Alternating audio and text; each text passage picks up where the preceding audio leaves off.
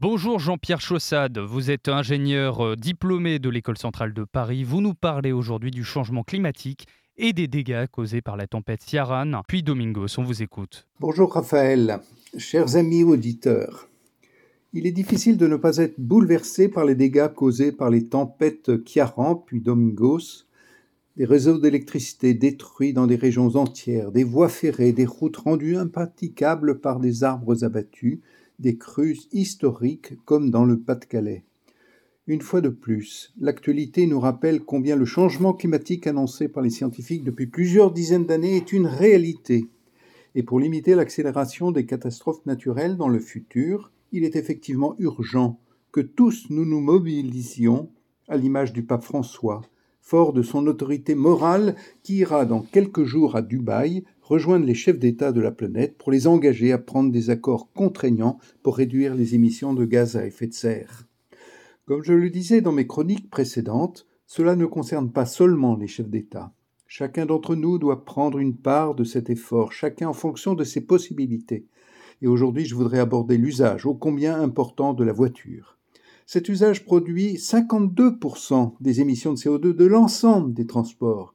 Comment diminuer son importance? Eh bien d'abord par la pratique de la sobriété, en supprimant les longs trajets superflus, en pratiquant la marche à pied, l'usage du vélo, les transports en commun, l'autopartage. Mais au-delà de ces mesures importantes, l'enjeu est de quitter la voiture thermique et de passer à la voiture électrique qui émet au total trois fois moins de CO2 en incluant la construction. Bonne nouvelle, cette transition est aujourd'hui amorcée. En France comme en Europe, au cours du premier semestre 2023, 20% des voitures neuves ont été des voitures électriques. La croissance des ventes est de 40% par rapport au premier semestre de 2022. Même s'il reste élevé, les prix baissent. De plus, il se crée progressivement un marché de l'occasion. Quelles sont les conditions pour un développement plus large des voitures électriques? D'abord, il faut que les prix continuent à baisser. Et pour cela, il faut accepter des voitures moins grosses, avec des batteries plus petites. Une autonomie de 300 à 400 km est largement suffisante.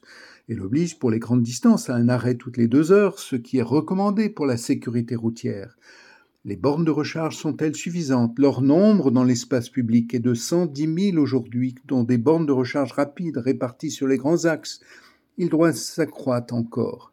Peut-être verra-t-on les auto-trains qui permettent d'embarquer les voitures dans le train et il est recommandé de faire installer des bornes chez soi, dans sa maison ou dans son immeuble. Oui, la lutte contre le changement climatique touche profondément nos modes de vie. Sortons de l'insouciance et faisons dès maintenant les choix, prenons dans la sagesse de Dieu des décisions qui nous permettent de témoigner de l'espérance. Merci beaucoup Jean-Pierre Chaussade. Je le rappelle, vous êtes expert en énergie et diacre permanent du diocèse de Paris. Merci à vous.